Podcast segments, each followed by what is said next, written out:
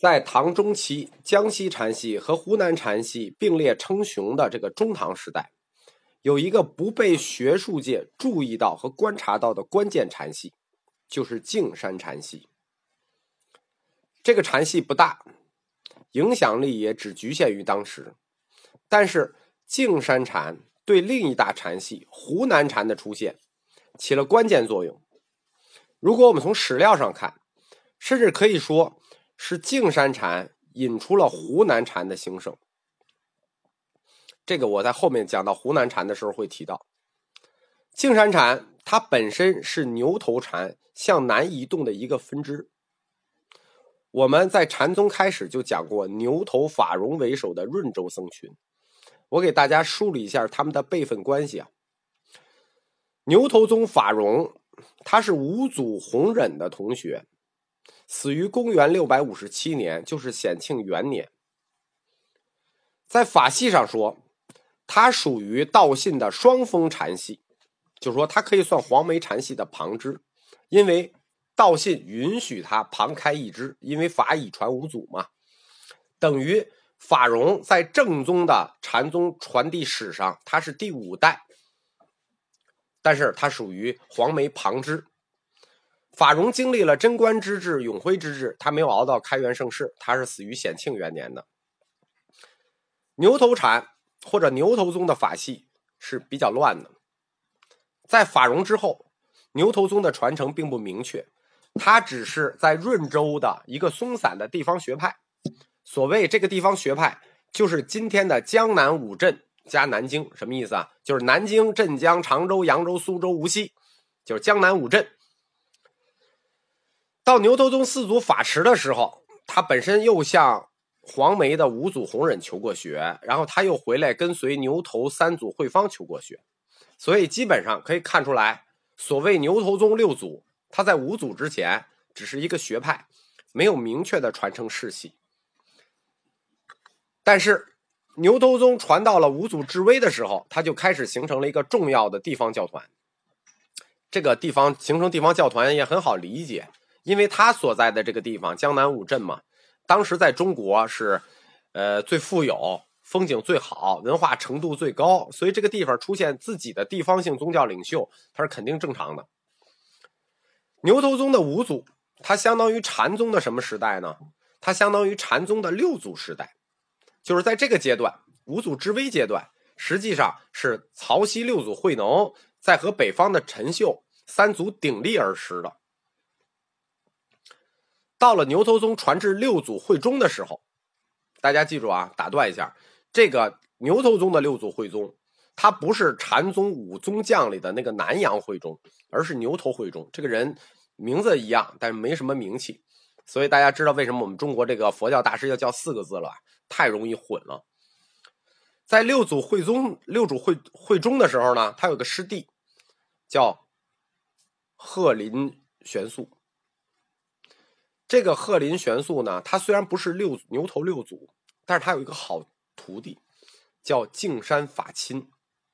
而牛头宗就是到了净山法钦，就是到了第七代的时候，忽然宗门大盛，直到现在，杭州的净山寺还非常兴盛。我们都知道啊，杭州这个净山寺是中国的五山十煞之首，但这五山十煞呢，是宋朝的时候封的，所以净山法钦。菏泽神会，神会系啊，我们说的是禅系啊。菏泽法心禅系，洛阳菏泽神会禅系，包括江南的洪州道一和湖南的石头七千，这四个人在历史上就称为中唐佛教四大家。其中菏泽和牛头，它是从初唐禅宗的第一个时代传下来的，所以我们说中唐禅宗的两大主流就是江西禅和湖南禅，因为菏泽。后来出了一个与华严宗连宗的大师宗密，而这个牛头实际上出了一个和江西禅连宗的净山国一，就是他们各自都都融合进去了。这两个人分别代表他那个宗派的最高峰，当然也是绝唱。后来就不怎么传了啊。所以我们后来禅宗的五家七宗都是由两大主流禅系湖南和江西发展来的。牛头宗到第七代法仙之后呢，他后继无人了，他开始跟江西禅融合。融合之后出的一伙人呢，根据史料，我们怀疑就是后来湖南禅的主力军。而牛头宗自法融开始，法融传智严，智严传慧方，慧方传法持，法持传智微，智微传慧中，六世相传，这就是今天我们所说的牛头六祖。牛头宗在第七代再次兴起的时候，他跟禅宗五大宗将中的一个是有莫大关系的。这个人就是孤独的思想者，我们前面提的南阳慧中。就是说，不是他自己的会中啊，不是牛头会中，是他自己是牛南阳会中。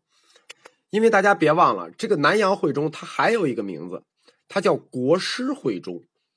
这个国师可是皇上正正经经册封的国师，不是随便叫的。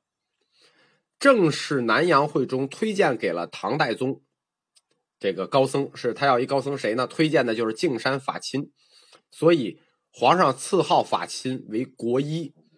以后我们说到净山法钦，当然了，也有的书写它叫道钦，就是净山法钦、净山道钦、净山国医，都是指这一个人。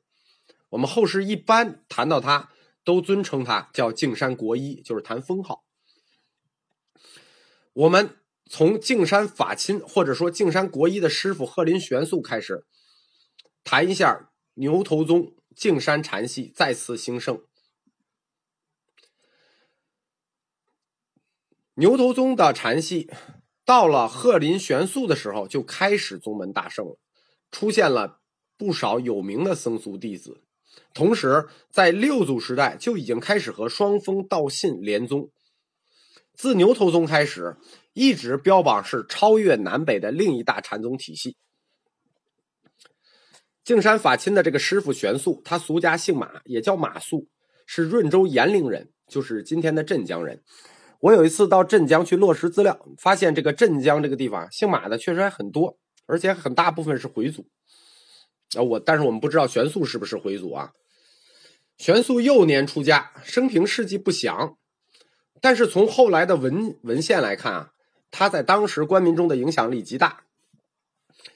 我们前面就讲过，自他的出祖法法融开始，牛头宗就一直是一个跟官方联系很密切的宗派。在大和三年，就是公元二呃八百二十九年，李德裕，牛李之中的李，他出任润州牧，就是今天的江苏省委书记。由他出资建造了牛头山第一组法融大师塔，并且命刘禹锡撰写碑文，可以说这是官方对牛头宗最重要的支持。这个李德裕就是公元八百七百八十多年到公元八百五十年之间的这个中唐宰相，他是有唐以来主张限制佛教的重臣之一，但是他跟韩愈不一样，韩愈也这个主张限制佛教，但韩愈就是书生，只能呼吁呼吁啊。但李德裕不一样，他位高权重，正是他在做丞相的时候，唐武宗发动了著名的会昌灭佛。所以我们看出来，中国读书人的这种两面性啊，是他支持建造了法融大师塔，后来又是他支持的灭佛。我们前面提过，说中国读书人反佛是他们的政治立场，信佛是他们的精神立场。到了牛头宗的第七支法钦开始，他们已经把自己的基地从南京向浙江移动，分成两支。其中天台宗是一支，另一支迁居杭州，就是今天的径山呃径山寺。这个在宋朝的时候就就后来就被封为五山十煞之首了。直到前几天我才知道，在这个牛头宗离开南京向杭州迁移的过程中，这个径山国医大师还曾经在常州的天宁寺弘法。这是我最近刚刚知道的资料。我们看一下当时资料记载法亲所传弟子啊，我给大家列个名单，就是做就是执弟子礼的名单，就是在碑上都有的，就是后来做过宰相的都有哪些人啊？崔焕，当时出任江东采访采访使，这是唐肃宗时代的。裴度中书令，这是元和中兴的重臣，也做过宰相。陈少游，越州刺史，大家知道越州是哪儿吗？浙东观察使、兵部尚书。白居易，杭州刺史。韩启，镇镇海节度使、润州刺史，这就本地地方官。看见没有？在历史上，这些人都很有大名。这些大官僚虽然人品不一吧，但对于法亲都执弟子礼，说明牛头宗径山禅系在吴越一带的存在是一个非常重要的社会力量。法亲的门人，就是说这个径山禅后世衰落的一原因，从历史上看，就是他很快就要碰到唐武宗灭佛了，这种。就是说，和政府有这种勾连关系或者受政府支持的禅门啊，它往往虽然名重一时，但是它逃不过大的历史改变。这就为什么后来禅宗还那么兴盛，但这种靠着政府的这种宗门就会衰落，因为它没有禅宗那样内部的生长动力。综上，就是我们刚才给大家介绍的这些，我们知道，等于牛头宗自六祖玄素之后。在吴越历届的官吏之下，取得了令人刮目相看的振兴振兴啊！后来，就是法新为什么南移呢？向杭州移呢？是因为唐朝中间有一个叫李希烈的叛乱，所以法钦他开始向浙东南去移动，主持天宁寺、常州天宁寺，就是法钦这个阶段的事情。因此，原来我们说牛头宗什么润州僧群，只收润州这一带的人。这种由乡土情节凝结起来的牛头宗呢，也开始有一些变化。我给大家简单的介绍一下法钦创立的这个净山禅的特点吧，因为我们谈过这个禅呢非常小，确实非常小，而且它的那个理念呢也在禅宗里头也比较偏，并且呢，这个它遗留下来的原始文件也很少。我们知道啊，禅宗本身就不立文字，所以到后面它又比较偏，所以能找到它的资料很少。基本上大致它的这个禅系的特点呢，就有几条。第一条呢，就是承认万物有灵说。什么叫万物有灵说？这实际就跟国师会中的无情有性论是遥相呼应的。就万物有灵，万物有灵不就是无情有性吗？无情物也有性，那不就万物有灵吗？这就是。这个国师会中去支持法心的理论原因，他为什么不支持别人啊？因为这个人的理论体系跟他最像一个学派。第二点呢，就是说，净山禅比较重视般若，他一脉相承的是般若空观。因为我们说啊，牛头宗本身它的法系就是从三论宗里来的，从远了讲。牛头宗的法系远承的是鸠摩罗什，他是什么？他是大乘空宗，所以在后面祖堂集里头就把牛头禅系一系归为禅宗的空宗。以往的般若学，它仅仅是停留在怀疑论这个层面上，即使是般若学的变异，比如三论宗，它也仅仅止于唯名论，就是他把怀疑论最多就推到唯名论。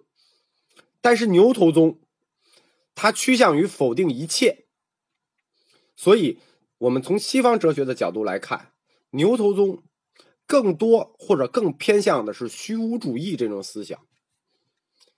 牛头宗有一句名言是我非常喜欢的，就是牛头宗大师维泽的呃说过一句话，叫“天地无物也，我无物也，圣人如影，百年如梦，孰为生死哉？”就这话，就是特别能打动人的心灵啊！天地无物，我无物，圣人如影，百年如梦，就特别能击中读书人的心灵。就是不是说我看不起现在很多这个这个鸡汤类的文章啊？你你拿这个鸡汤类的文章跟这个比一比，差着层次呢。人家几个字就把这个 虚无主义这个思想就说的很透了。实际上，牛头宗的这种思想思想状态是什么呢？是把《金刚经》和庄子的思想给结合起来了。你看，圣人如影，百年如梦，那彼岸圣人的真实性就被否定了。那顺便的是什么？天地无物，我无物，那此案死生的主宰者也就被否定了，对吧？前就是前一句否定了此案的主宰者，后一句否定了彼岸的真实性，那就完全的空，彻底的空，对吧？就是纯粹的虚无。但是，我们说为什么禅宗或者说佛教是追求真理的宗教？禅宗始终不灭的是真理的火焰呢？他接着又说：“智人已是独照，能为万物之主。”就是说，看着他已经否定了一切，但是他再次又肯定了自我，对吧？人已是独照，能为万物之主。虽然百年如梦，但人仍能为万物之主。这就是我特别提倡佛教的原因，就是佛教中有很多支系，确实是以追求真理为己任的。这里我们已经谈到了庄子，实际上。牛头禅，或者说牛头发展到径山禅的时候，它的哲学核心就很像庄子说的一句话，就是这是牛头禅自己的这个 slogan 啊，牛头禅自己的标语啊，叫什么？叫本无事而忘情。本无事而忘情，本无事是什么？本无事是对清净之性的认识，在于为忘情去提供理论基础，所以。这句话虽然是他自己提的，但归结他自己的特性也显得非常的准确。所以，当大家遇到牛头禅，比如到南京啊，或者到常州啊，或者到杭州的净那个净山寺啊，大家遇到牛头禅，只要记住这一句话就够了：本无事而忘情。但是，这种明确的哲学主张却不知出自何处，因为这句话是唐朝唐末我们说的那个宗密大师。总结出来的，但是他出于何处，咱是不知道的。牛头宗，它一直的发展的地理位置啊，是属于游游动于吴越两地，江苏啊，浙浙江。说说实话，这就是中国最好的地儿。现在，其实当时也是好地儿，就都是山清水秀的地方。所以，牛头禅的禅僧，他就有追求自然美的文化传统。而且他们就非常爱好这个读经作文。我们说禅宗不立文字，除了一支，这支是谁呢？就是牛头禅。牛头禅是立文字的，它不像其他，就是说它是禅宗里的一股新风。我们经常说哈，禅宗普遍文化素质低，但是牛头禅是特例，他们的普遍文化素质都很高。呃，最后呢，就是本章这个净山禅呢，呃，是属于禅宗的小支流。是我们是我没有做到佛教通识里的，就是本来没有这课。讲完中唐的江西禅之后，紧接着讲湖南禅。整个中唐的禅宗只有这两部分，没有提到净山禅。因为前几天一位这个听课的同学告诉我啊，常州天宁寺的主持松纯长老圆寂了，正在写这个纪念文章。然后呢，这个人大这个温金玉教授就是写文章说啊，这个天宁寺。就是历史上禅宗的祖庭，就是我说的牛头宗向杭州移动时候中间的这一站。这个松纯长老筚路蓝缕，中兴祖庭，值得我们后辈学人那个学习，所以心中很有感慨，就特别做了这一章，希望这个松纯长老呢不舍婆娑，成愿再来。